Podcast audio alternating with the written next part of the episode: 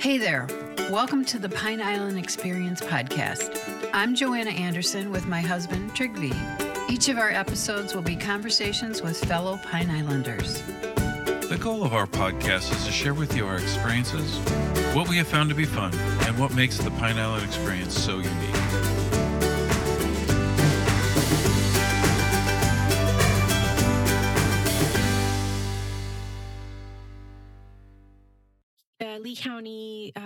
Parks and Rec or, you know, the Calusa Blue Way uh, paddling trail approached us in 2014, 2015 uh, to see if we wanted to take it over because they were going to do away with it. They've been, you know, this year will be the 20th uh, year that it's been, um, that they've been doing it. So they approached us to see if we wanted to take it over. And um, we said, sure, we'd love to do it. Maybe we can even raise some money for charity. And um, pretty much since then, we've been working with a really nice organization. Um, it's a grassroots out of, um, you know, Fort Myers, the Candlelighters of Southwest Florida. And um, they, you know, they support families with um, kids with cancer and blood disorders. Uh, so, and I've worked with quite a few families out here on Pine Island. Oh yeah, hmm Yep. Um, you know, we last year, unfortunately, we had to cancel it uh, due to Ian. Um, but you know, pretty much every year we've been growing it a little bit more. Like in 2021, we had almost 80, 80 something anglers. 80 and 90 anglers, Yeah. yeah. And when we started it, Kayak you know, anglers. in 2014, 15, I think we maybe had 25. So that kind of gives you an idea of how this area is growing and, and that that sport in general is growing. Yeah. And then we do raffles, we do uh, 50 50s. Um, you know, we do an, we've been doing an online raffle for the last two or three years through Rally Up um, and a silent auction there as well. So um, all the proceeds go to uh, Candlelighters of Southwest Florida. You were listening to Bryan and Diana Stockbridge of Gulf Coast Kayak speaking about their upcoming event, the Calusa Blue Kayak Fishing Tournament. This event is now celebrating its 20th year, where all of the proceeds are donated to charity. You will be amazed when you hear how this courageous couple followed their dreams and created a very successful award winning business in Matlacha and how they are fearlessly beginning again after Ian. To tell their story, here are Diana and Bryan. Well, welcome, Bryan and Diana Stockbridge. Thank you for coming here today. Uh, Thank you for taking a day off to work to meet with us and, and do your podcast. I know it's your day off, but we appreciate it. Looking forward to talking to you. Happy to be so here. Thank you. Thank you. We always start at the beginning, and it's it's um, where did you grow up? Um, what have you done in your past lives? Education. One of my favorites is how did you meet? That's always a good one. And then Sure. how did you, you know, come to land here? And whoever wants to start. Okay, so I'll, I'll get us started here. So, uh, yeah, I was born in New York, um, in uh, Mount Kisco, New York, but moved to Northern Virginia when I was about seven years old. So, grew up in Northern Virginia. Uh, went to you know high school there, and uh, great place to grow up. Loved it. Uh, spent a lot of time outside, hiking and camping, and a bit of kayaking. And uh, moved to Virginia. I'm sorry, moved to Southeast Florida um, right after high school for a bit of college, and uh, enjoyed that experience as well. Um, worked in the restaurant industry for a while, ended up falling in love with cooking, and uh, went to culinary school at the Art Institute of Fort Lauderdale, and worked in kitchens for about eight or nine years. Um, that's actually how me and Diana met um, when we were both 19 years old. We uh, were working at the same restaurant, front of the house. I was a server, she was a hostess, I believe, and uh, so that's how we met. And uh, yeah, we've been been together. Gosh, um, been married 21, 22 years, and uh, so we've been together for a long time. And uh, we have a, a great son named Sebastian who uh, just graduated from University of Florida. Wow. and uh, with a computer science degree, and then moved out to Seattle, Washington, um, to work with Microsoft as a software engineer. So we're missing him, but uh, he's he's left the nest uh, with in good hands, I'd say. And how about you? Um, yeah, I, I grew up in Southeast Florida. Um, my family is originally from Colombia. Uh, that's where I was born. Um, and uh, when we met Bryan and had Sebastian, we we did move back up to Northern Virginia for a few years. And um, again, there's so many things to do outdoors there. So we really loved, uh, you know, doing hiking and um, I did a bit of rock climbing while I was up there. Um, you know, we did some rafting, tubing, kayaking. So um, it was just, I've always loved the outdoors. When I was in, you know, Southeast Florida, I would, I went to um, college there, um, Florida Atlantic University, but I, I was at the beach a lot. I lived, yes, I lived. I lived at the beach. Um, so I think that when Bryan found the business for sale, when we were thinking of moving back to um, Florida in 2012, um, it's just seemed kind of like a natural progression um, to do something outside.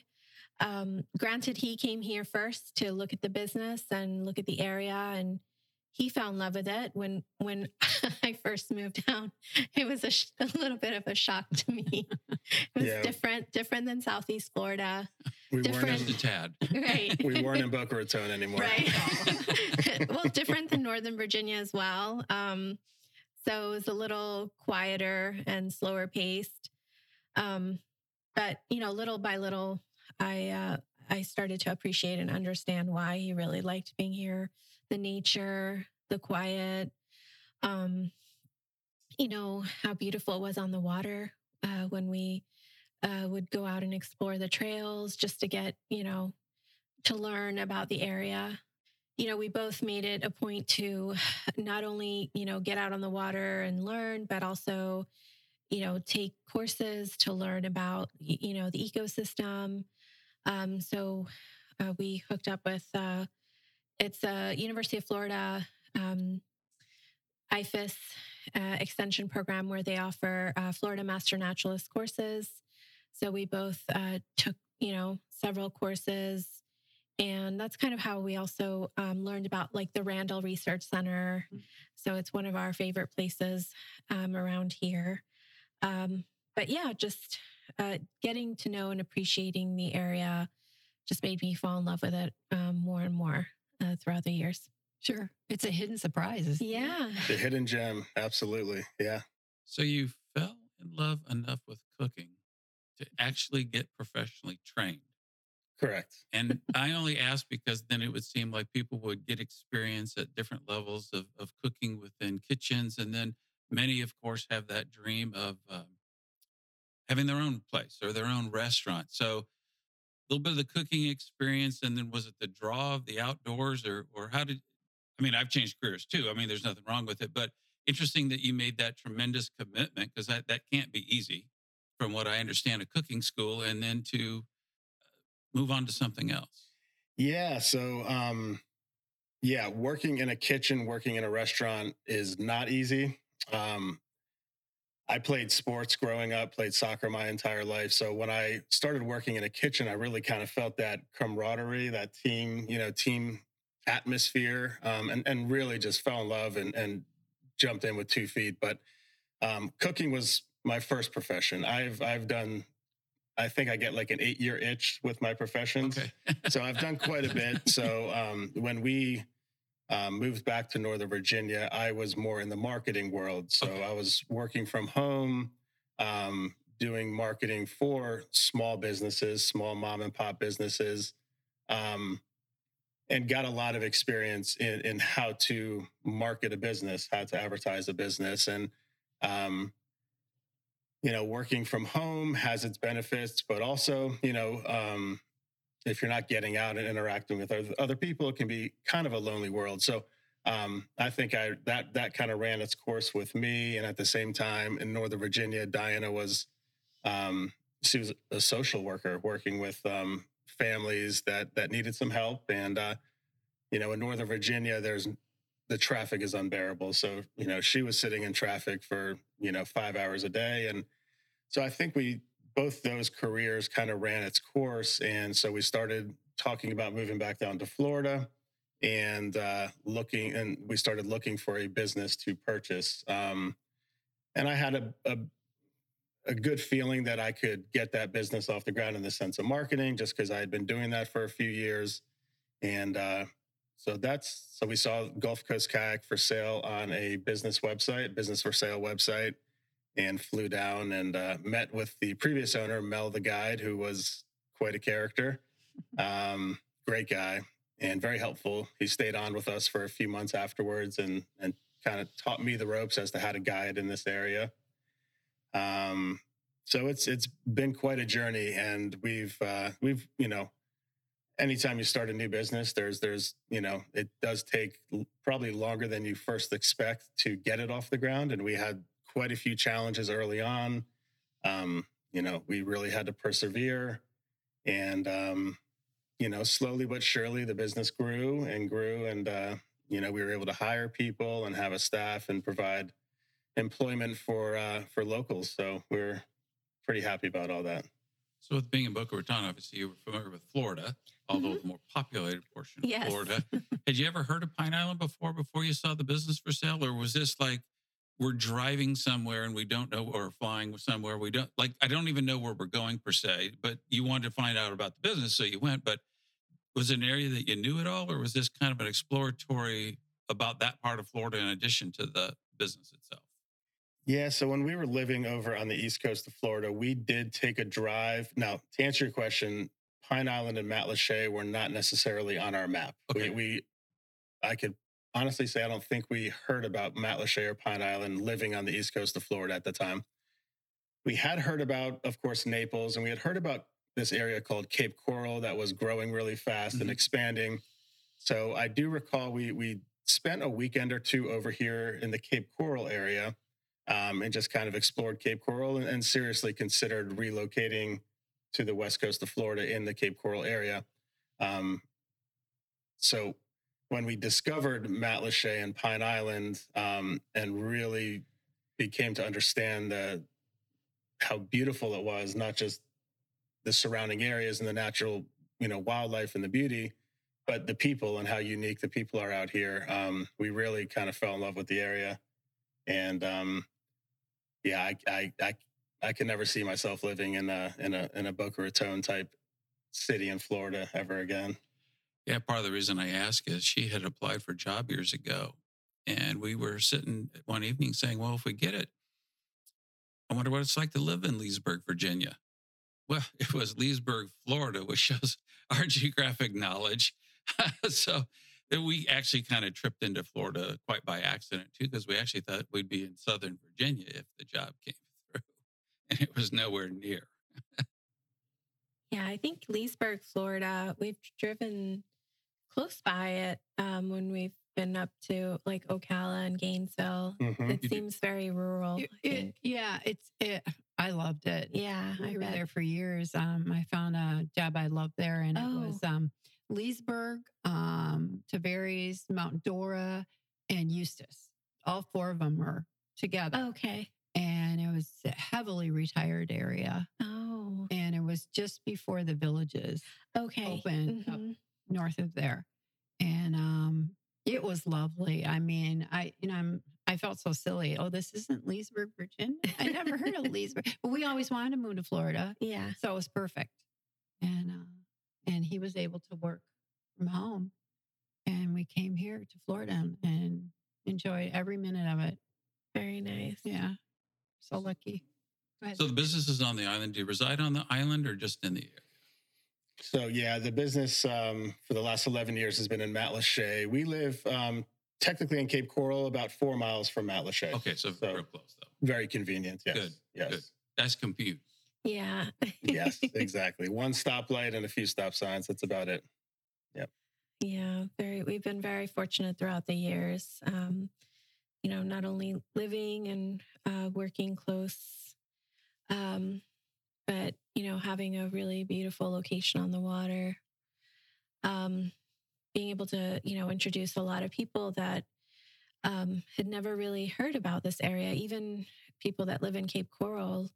You know, in the in the first couple years, it was pretty, you know, it was quiet, um, and then we realized quickly, you know, how more and more uh, folks started finding out about us, whether it was, um, you know, word of mouth or seeing our reviews or, you know, Bryan's marketing. Uh, you know, that definitely helped um, to, you know, put us on the map and get people out to our location. And um, yeah, so we were really lucky to to be able to introduce people. You know, a lot of uh, folks had never been kayaking or stand up paddleboarding, um, and you know, uh, little by little, we built uh, things. We added things onto the business, like um, summer camp. That was something that I remember when we first moved here in 2012, and our son was um, like 11 years old.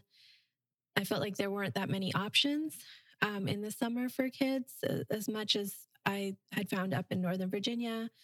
Um, and I was like, oh, that would be great to be able to do a kayak camp. so um, the next, yeah, 2013, we started our first kayak camp. And um, I think we did a, a week or two. And then eventually it grew to like eight weeks in the summer. And we were fortunate because our son was able to participate. You know, he went through the camp like other like the other campers, and then he um, aged out and then became a, a assistant camp counselor. I was going to say you probably made him a counselor right away. By the time he was 14, he was an assistant camp counselor. So he was able to do like, you know, two or three years of camp and then um and then he, you know, started working for us once he was about 15. So it, we did we were also very lucky with staff because a lot of the kids that came out of our camp kind of always wanted to come back and they came back as assistant camp counselors and then they wanted a job and they came for work. Um, and you already knew them so yeah. skip the whole background yeah exactly. It was we, a great feeder program. Yeah, yes. absolutely. We knew them they knew us they knew how you know i think one of the things that for us has always been very important was you know customer service and safety. It's like they go hand in hand. Um, you know, teaching the kids how important it is to wear their life vest, to prepare for any trips, prepare for anything that could go wrong.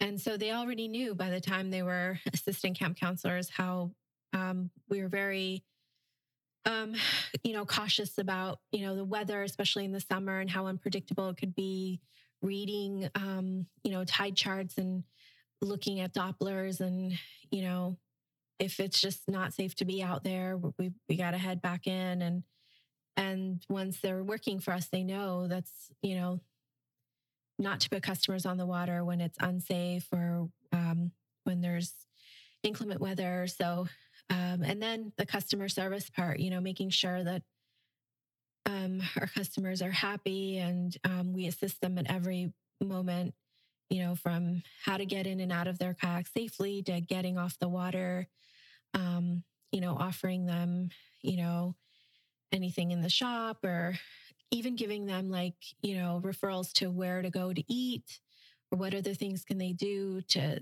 you know, to explore Pine Island, you know. So we were always happy to be able to um, give them you know, our favorite spots uh, out on the island as well. Nice. Yeah, once we got them, once we got the the, the guests to Matlacha, we just kept pushing them west. You know, we yeah, didn't want them to to go back to Cape Coral, where you know um, there was a lot more people. So we would, you know, stay in Matlacha, have lunch here, or go out to Pine Island and have lunch here, or go to the Randall Research Center, do a nice hike, or come down to St. James City and try some of the preserves there. Um, there's just so many great things to do out here on Pine Island that, uh, and and people appreciate that. I think when they come here on vacation, yeah, maybe they haven't heard of Matlacha or Pine Island, but once they get out here and experience it and and meet some of the people, um, I think there's a good chance they they definitely will come back. Yes. You know? Yeah, yeah, I think that happens. Yeah, for sure. What's the customer mix in terms of new versus returning, et cetera? So we have been very fortunate, and I think it does come come back to um, providing good customer service Mhm. and, and and guests feeling safe when they're with us. Um, but I, we have I don't know the percentages off the top of my head, but we do have quite a bit of repeat repeat business. Um, and it yeah, it's you know, and, and this being you know somewhat a seasonal area, Mhm. um, it's secular in some ways. Um, yeah, so here in another month or two, we're going to start seeing the same faces that we saw. That we've, I mean, some customers, gosh, they've been probably coming with us for ten years, you Wow, know, cool. and and then they they they introduce their friends to us, and it's it's certainly a great way um, to uh, to build our business, to get exposure to our business. Just can't beat that word of mouth, can you? Word of mouth is the best. Well, you Best know how much they enjoyed it. Yeah. They keep coming. It's like their family tradition. And they tell Yep. all their friends about it. It's fabulous. Yes, exactly, exactly. And you must get all those all those TripAdvisor reward, you know, awards that you've gotten Mhm. and the thousands of comments and it's amazing. And on Yelp and Yeah, the Traveler's Choice Award that we received a few year, the last few years is um, when they first sent it to us. I, we weren't really familiar with that terminology, and we did a little bit of research. And uh, yeah, it's the top ten percent of attractions worldwide uh, receive that award. So yeah, that's something we're very proud of. Wow. Um, you know, in in this day and age, um, you know, reviews can make or break a business, and uh, so we've been very fortunate to uh, to have received. We, we've got a few bad reviews out there, of course, but uh, if you read them, they're quite. You could go down that rabbit hole and by tell you some funny stories, but Yeah, um, no, well, you have five circles showing. but for the most know. part, our reviews have been very good. And and uh, yes, nowadays I know if I travel somewhere, I'm looking at reviews as to where where do I want to go, what do I want to do. And we don't want to dwell on it too much, but um, were you able to recover pretty quickly after Ian in terms of um, taking the break and, you know, the equipment was still there and you could get back if, for those people that wanted to go out or, or was it a longer recovery for you? Uh, we're still in recovery. I would I would say so. Um, yeah, we um, for the first we we did not do an, a, a lick of business for probably about two and a half months after after Ian. Um, we had kayaks all over Matlacha Pass um, that we had to recover. Um, once we did recover them, they were. I mean, it took us months to clean and to fix kayaks and to locate the kayaks.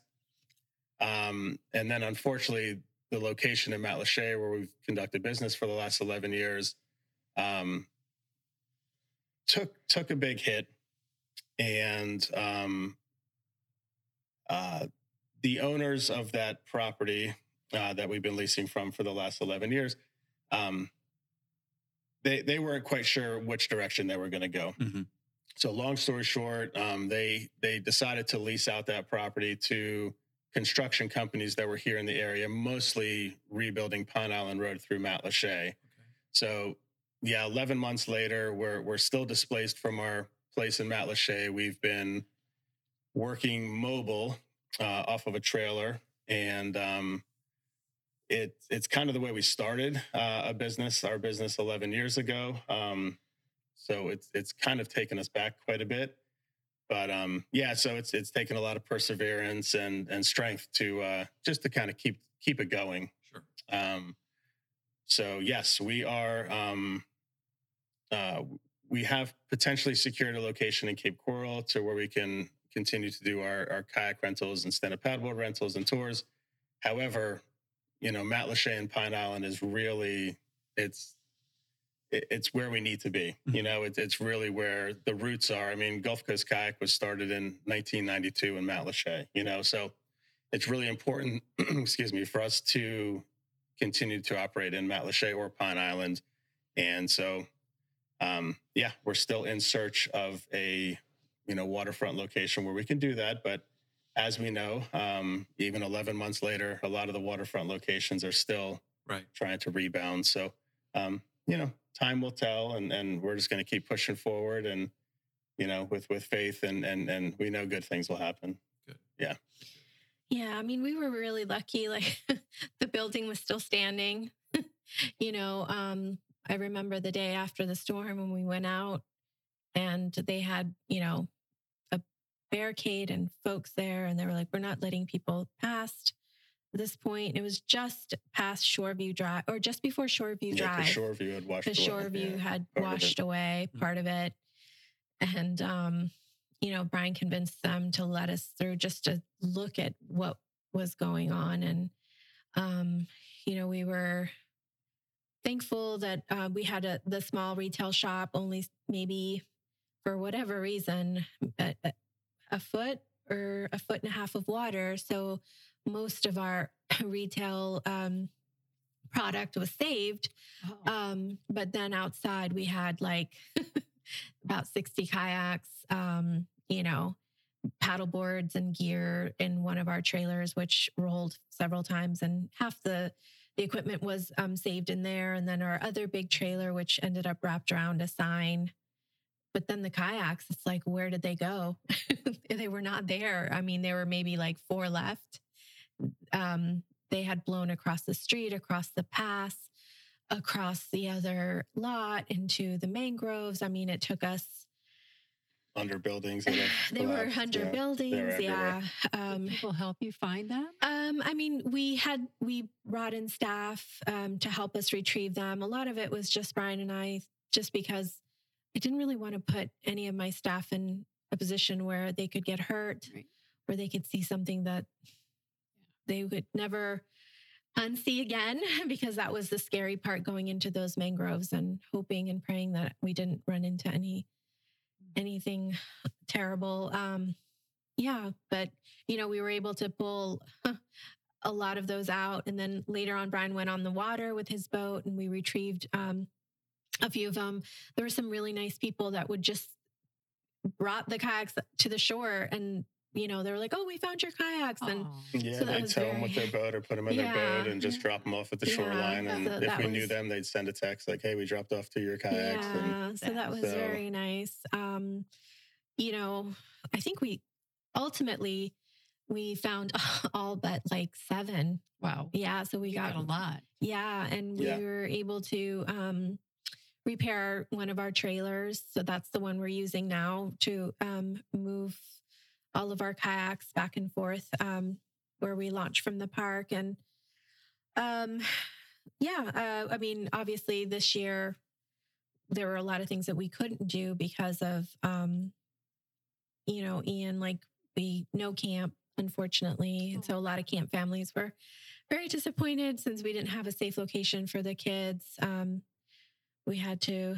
suspend that, and um, but tours and rentals, uh, no retail, obviously, because no um, no no retail, storefront. s- Yeah. no storefront. Um, but you know, we've managed to make it uh, this far. Uh, and then Bryan and Jim went out um, and they obviously before we could get people on the water in November, we made sure that the trails were safe. Mhm. Uh, I mean, we watched how hard.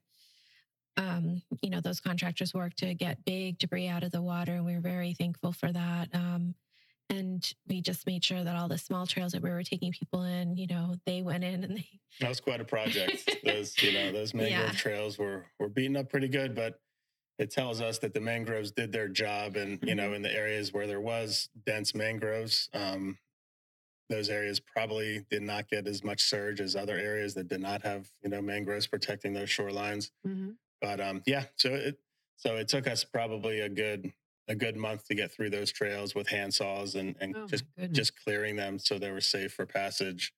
Um, and then yeah, so so about two and a half, three months, we were just no business at all. And then you know, then we, you know, you know, kind of got closer to season, and and uh, you know, we did what we could, and uh, you know, the demand was still there, and and we had a lot of folks see us the first few months of the year.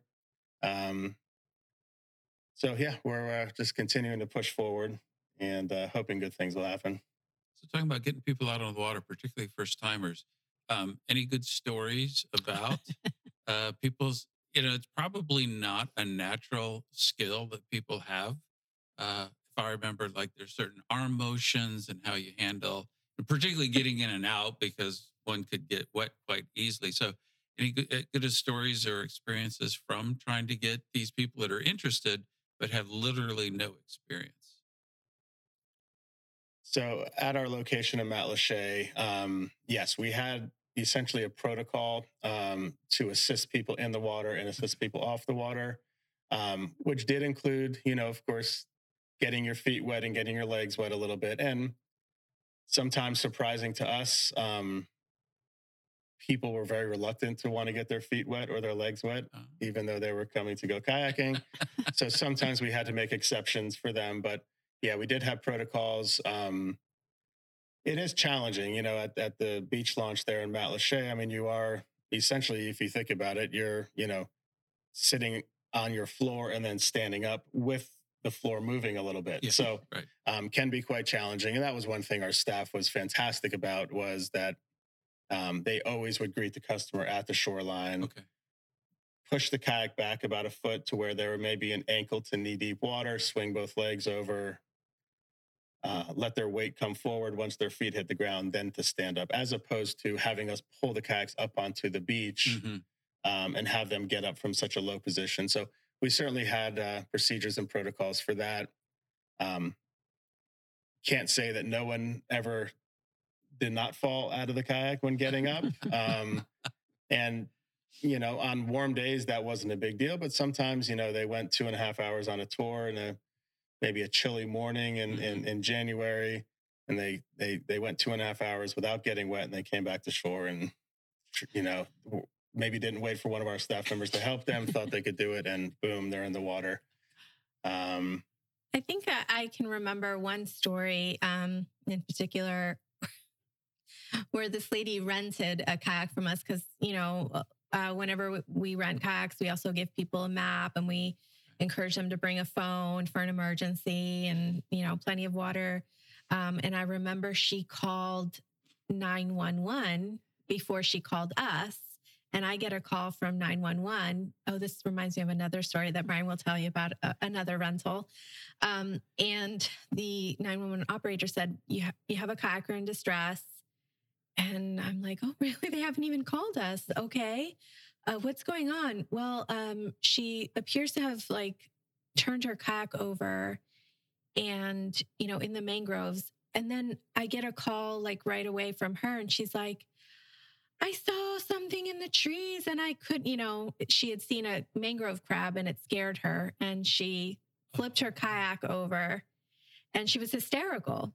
And, um, you know, we were trying to explain to her that all she had to do was stand up because it was pretty shallow.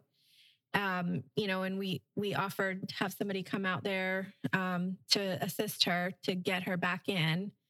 Um, but I just thought that was, uh, you know, she was so scared that she had turned her kayak over um, because she had seen a mangrove crab. Uh, so, and she called 911 before she called us. I was like, oh, okay. um, you know, and I understand some people are just deathly afraid of water Mhm. and they're already pushing themselves to a certain limit.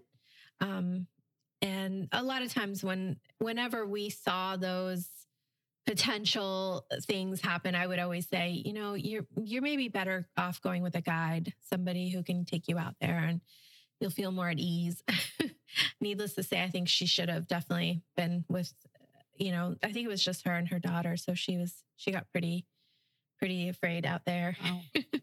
um, but Yeah. another one was well, those mangrove crabs, yeah, they can they can scare people if people don't know what they are. So, um, so been guiding kayak tours for 11 years and I can, you know, probably taken thousands of guests out and I can say I could probably count on one hand how many times people have capsized on on my tours that I've led. But going back to the mangrove crabs, this happened twice in maybe a month, maybe 2 weeks, but this was when we were getting started and um, I did not let people know about the mangrove crabs before we went on the trip. And it happened, it was both times young children, te- young teenagers, and um, we're back in the mangrove trails. They're in a tandem kayak with their parent. And maybe I'm telling a story or talking about the mangroves, and they drift into the tree. And it happened almost identically both times.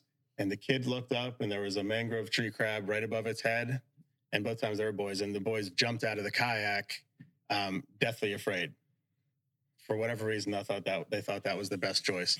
Uh, one boy I do recall, we got him right back in the kayak quickly. The second time it happened, the the boy was almost in shock. It, it took between me and, and and the parents to convince the child to get back in the car. It took about 30 to 45 minutes. Um, so since then, I let my people know before we even get on the water, this is what you may see. They're completely harmless. You could put them in your hand. They'll crawl, crawl around. They do have little pinchers, but they really are harmless. However, if you didn't know that they were crabs, you may think they're big black spiders, and that's what happens. People Oh, so people I- react as if they're seeing a tarantula in the mangroves, and they Okay. they Yeah. freak out. So, um, yeah, yeah. So, um, What about the helicopter rescue? yeah, we'll tell maybe one story that uh, this was a wild one. So, again, it seems like a lot of these things happened early on. Mhm. um, maybe when we didn't have as much experience as we do now. But we we had a protocol to where, and this was, I believe, in the winter time when sunset was maybe around 6 p.m. And so around that time of the year, we have a cutoff time where we don't put people on the water past 2 p.m. Okay. You know, um, just in case they do get lost, we have enough times, enough daylight to to go find them. Um, this was a family. It was a mother, daughter, grandmother, and then the mother's boyfriend.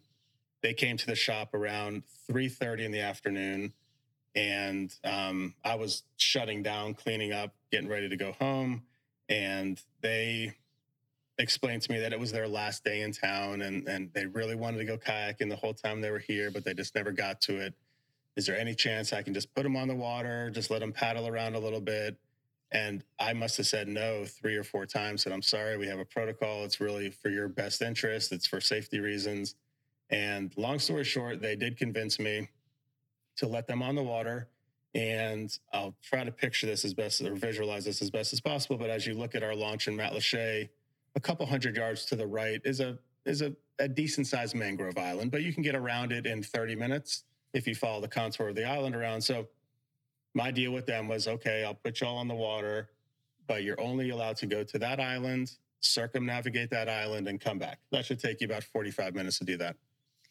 That was a deal. Okay. And um, so about an hour into this, uh, about an hour after getting them on the water, I go out back, I look for them, I don't see them anywhere. So I get a little nervous. Um, you know, maybe it's getting close to 5 p.m. then.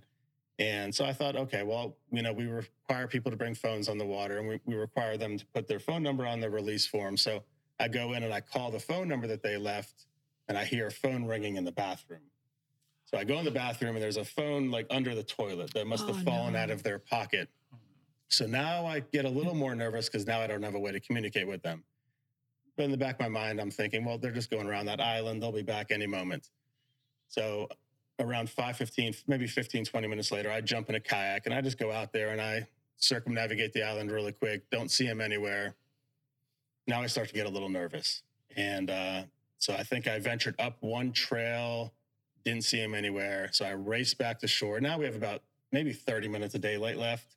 And uh, called Diana. She's like, uh, you know, I think Diana called Marine Patrol. Um, Marine Patrol did not have a boat available to assist us, so they sent a couple police officers to the to our shop in Matlacha. And the police officers said, "Well, there's not much we can do. You know, we don't have a boat available. Um, do you know which where they could be?" And I had a very good idea where they probably are, but I wasn't 100 percent sure. Sure. Um, so, long story short, they called in a helicopter, and the helicopter flew over the mangrove forest, um, located this group of folks. I don't know how they got so deep in that forest in the time frame that they had, Mhm. but they clearly did not listen to my instructions. I mean, they they were as deep into that forest, deeper than I've ever been into this mangrove forest, and they and they went to a dead end, and um, just sitting there, and. Uh, Totally lost. totally lost, no communication, no phone. And so the helicopter was nice enough. They landed in the field. Uh, they got me in the helicopter, flew me over so I, they could show me exactly where they were in the forest. Um, and sometimes looking at a mangrove forest, it's really hard to distinguish where is, you know, which way is up and which way is Mhm. down. So I had to take some mental notes. And long story short, um, pretty much in the dark, had to paddle out there, get into the mangrove trails. I brought whistles and things like that. So I was blowing the whistles. and they have whistles on their life vest. So that's one way we can communicate. And I left breadcrumbs. I brought little strings that I tied every time I made a turn. I tied a string to the tree to know which way to leave, and finally found them way, way, way deep in the mangroves. And it took us about it was a good hour and a half paddle back. Um, and the funny thing was, they were not freaked out. They were not. They were planning to. I think it was a self fulfilling prophecy because for about 30 minutes, all they talked about on their way home was all these survivor shows that they watch and and how they felt like they were in that situation. They were they had already rationed their water and their snacks that they Oh, had, and uh, so we get back to shore. This I'll finish it with this. We get back to shore, and uh, the police officers are getting their information. And uh, I just happened to ask one of the police officers. I said, "So, you know, I know this is expensive to get a helicopter out here. Like, who floats the bill for that?" And he looked me dead in the eye and he said, "Expect the bill next week." And I said, "Oh man, you know, I didn't." Oh. And then, like ten seconds later, he let me stew in it for a moment, and he started laughing. Oh, And he said, no. He's like, to be honest, if anyone's going to float the bill for it, that's why we're getting their information. They will be the ones floating the bill for it. But Okay. 99% of the time, it's taxpayer money that essentially pays for services like this. So, sense of humor with him, huh? Yeah. oh, man. Yeah, I Oh, think man. he he also made it a point to tell them like you need to bring a phone for emergency because I also I remember when um they were going out and the, the- only the granddaughter was like we should bring a phone and they were like no no we're fine and then the grandma was like I know the area like the back of my hand and so And then, uh, You- yeah. and you kept saying no. So it just reiterated that Yeah. we have these protocols in place for a reason. Mhm. Uh, the customer may not be happy at the moment, but it is for their best interest. So it uh it reiterates it's to this day still reiterates why we have certain protocols and why we have to stick to them. Tough lesson. Yeah, oh yeah, that was a that was a nervous one. he did love getting on the helicopter though. Oh, did you? Very cool. He said that was very, cool. Yes. Yeah. Yes, first was time. And the way you came back tying strings onto branches Yeah. in the dark, that's exciting. Yeah, I didn't want to get lost back there. So you've got the kayak rentals and the tours. Uh, You Mhm. talked a little bit about camp. Other programs or initiatives that you have that um, add into the basic core of the business? Um, well, we had retail. We're hoping to, you know, once we find a location to get back to doing retail. so we sold kayaks and Um, paddleboards and oh, gear okay. and, and Mhm. things like that in a very small shop. Um, but Yeah. we made use of every inch of that shop. Yeah. Um, we were starting to started to think last year, like I think it was um January, February, March, like maybe start doing some bike rentals because I know that it's been a big thing about, you know, how they were going to do some bike trails through Matlacha. Um, so we thought, oh, that that's a natural progression for us to be able to offer those. Um, and so we have some, we do some mostly e-bikes, Mhm. um, e-bike rentals, um, and we also do multi-day rentals for both the bikes and kayaks, um, guided kayak fishing trips. Yeah, that's a big part of our business Mm-hmm. that that probably five or six years ago really started to take off was kayak fishing. Oh, okay. And um, yeah, so we, you know, we rent fishing kayaks um, to folks, and then we also do five-hour kayak fishing trips where we take them out. And yeah, sometimes we're here at Tropical Point. Um, we love to take them out here to Pine Island. So Mhm. I would say Tropical Point, and then the Pinelands Monument Launch right next to Pineland Marina Mhm. are two of our favorite spots to to take folks to go fishing. Mhm. Um, and that's been yeah that that that part of the business has really uh, really grown fast, and we've been very fortunate. I think you know anytime you have a business, like you're only as strong as as as the people you're working with, and so we've been very fortunate to uh, to have some amazing local uh, folks that have grown up here, local kayak fishing guides that have not only taught the the our customers and our guests how to how to kayak fish around here, but I mean I've learned from some of the best anglers in this area, and uh, so I'm I'm extremely grateful for those You're folks. surrounded by great anglers. Yeah, Mhm. exactly. Yep. Yeah. Yep. And so you you actually are the fishing guide too. When So you I, I do out. some trips. Yeah, um, I do a little bit of everything. So Yeah. I lead eco tours and do kayak fishing trips, and um, lessons too, because Bryan is also um, he's an ACA certified Mm. level two in- instructor. Um, so he a lot of those lessons, though, we do give them over to Jim just because he loves it so much. and we're It's right now we're so busy. Yeah. he loves it. So yeah, what he does. yeah, we're very lucky. Jim Niehaus has been with us uh, pretty much since like maybe a year after we bought the business. So maybe 2013. Um, so he's, you know, he was a camp instructor. He's done, you know, he's also he's an ACA level uh, two kayak and paddleboard instructor. So we're really lucky that um, he can do both. Uh, um, guiding, he he does guiding, and then um, so between him and Bryan, right now it's unfortunately just him and Bryan. We do have actually another guide, Lynette. She's very very nice. Uh, we've known her for several years, so she she does some part time guiding for us. And then um, Lynette's been kayaking these waters Yes. longer than maybe Any as long as I've been yes. alive. Um, Lynette is a retired nurse, and uh, she she's kayaked just about every inch of this water around Yeah. Matlacha and Pine Island for the last, I'd say, thirty years. Yeah, Um, and she started. Um, she also started doing the uh, Florida Circumnavigational Trail with her grandkids. Um, I think it was in 2017. Um, and I, you know, they they have some some ways to go, but I think their their goal is to finish. So No, we have to talk about the fishing tournament. yes, I know that's near and dear to you, especially with the charity where all the proceeds go. Yeah, um, the uh, Lee County uh, Parks and Rec, or you know, the Calusa Blueway uh, paddling trail approached us in 2014, 2015 uh, to see if we wanted to take it over because they were going to do away with it. They've been, you know, this year will be the 20th uh, year that it's been um, that they've been doing it. So they approached us to see if we wanted to take it over, and um, we said, sure, we'd love to do it. Maybe we can even raise some money for charity. And um, pretty much since then, we've been working with a really nice organization. Um, it's a grassroots out of, um, you know, Fort Myers, it's the Candlelighters of Southwest Florida. And um, they, you know, they support families with um, kids with cancer and blood disorders. Uh, so, and I've worked with quite a few families out here on Pine Island. Oh yeah, hmm yep.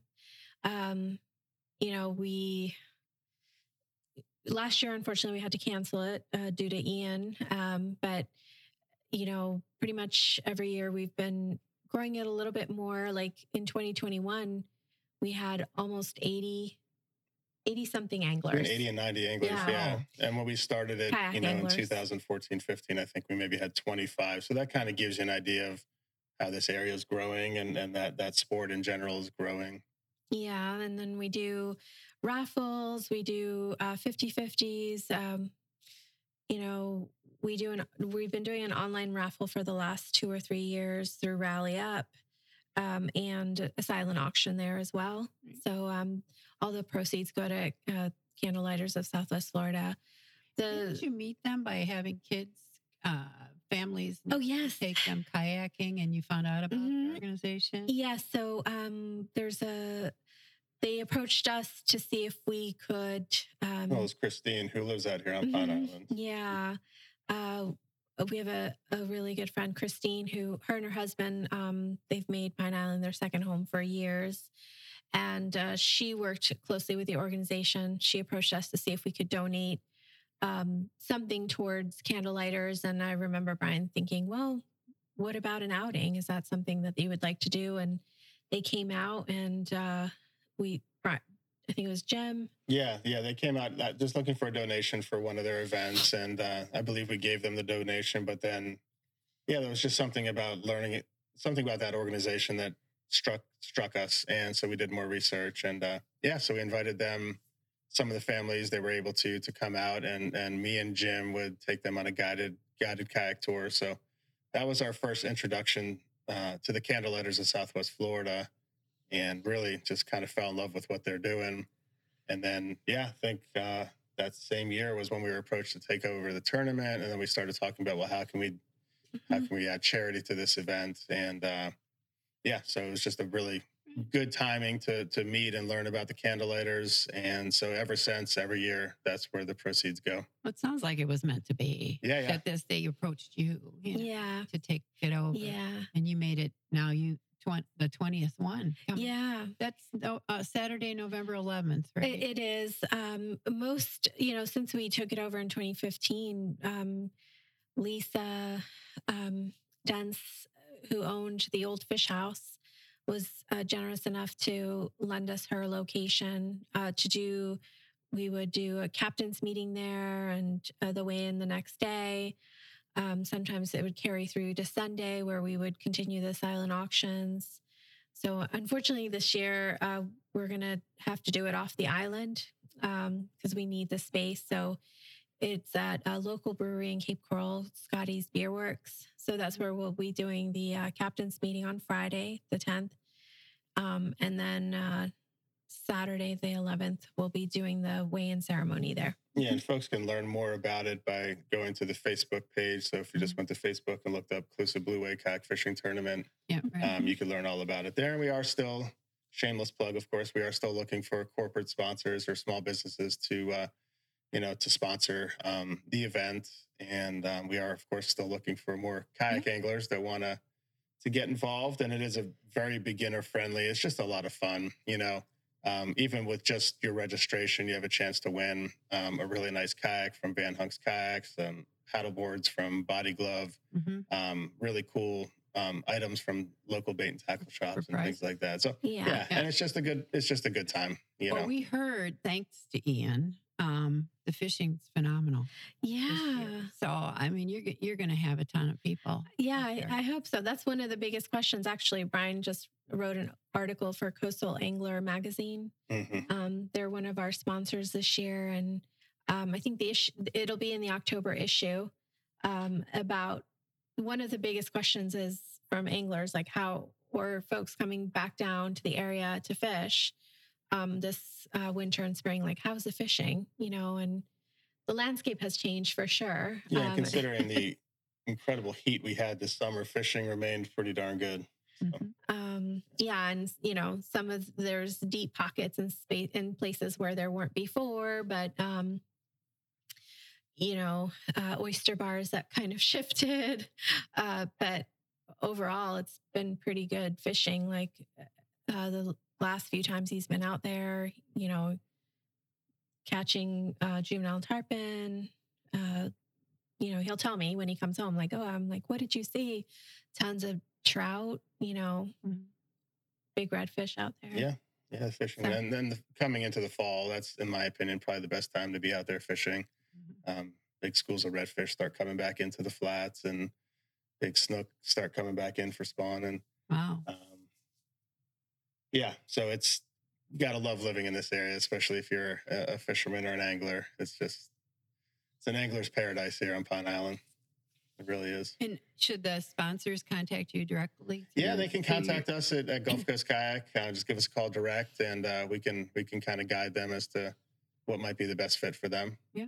absolutely. That's perfect. So then staying with contacting, if people are interested in the rentals or the tours, et cetera, how best do they get a hold of you? Are there multiple ways? How do you guys like to be uh, contacted? I mean, they can certainly learn more about um, what we what we have to offer at our website at GulfCoastKayak.com, or they can certainly just give us a call directly uh, on our on our office line at 239-283-1125. Um, and then Diana Diana's the nice voice on the other end of the phone. They can they can guide Yes, them and, and, and, and create their Thank you. reservation for them. Well, I think this has been wonderful. I know we could have talked about a lot more things. Think about it later, but it's it's been fabulous. You you two are so courageous, starting over. I didn't know that about the the place being, you know, going to construction. But you said that's how you started before, and you're both so positive, and you you know this is what you want to do, and it's it's going to be better. You can tell. thank you Yes. Yeah. And, you know, uh, we got to just keep everything in, in, in perspective. Um, you know, there's a lot of folks, especially out on this island that, that, that, you know, unfortunately had it a lot worse than us. And, uh, you know, Yeah. our hearts go out to them, folks here on Pine Island and Fort Myers Beach and Sanibel and Matlacha. Matt Lachey. I Lachey. mean, so we still have a roof over our heads, so we're we're happy. Yeah. Well, thank you so much for being here. Thank wonderful. you. Really a yeah, pleasure. we Thank really you so enjoyed much. it. Thank you. We hope you enjoyed our Pine Island Experience podcast. If you have any ideas for us, people to interview, or any comments, please feel free to email them to us at pineislandexperience at gmail.com. That's Pine Island Experience, all one word, at gmail.com. Don't forget to like us, and you may subscribe to this podcast using all the major catchers like Apple iTunes, Google Podcasts, and Spotify. Thanks again for listening, and remember, island life is a constant vacation. We'll see you on the next podcast.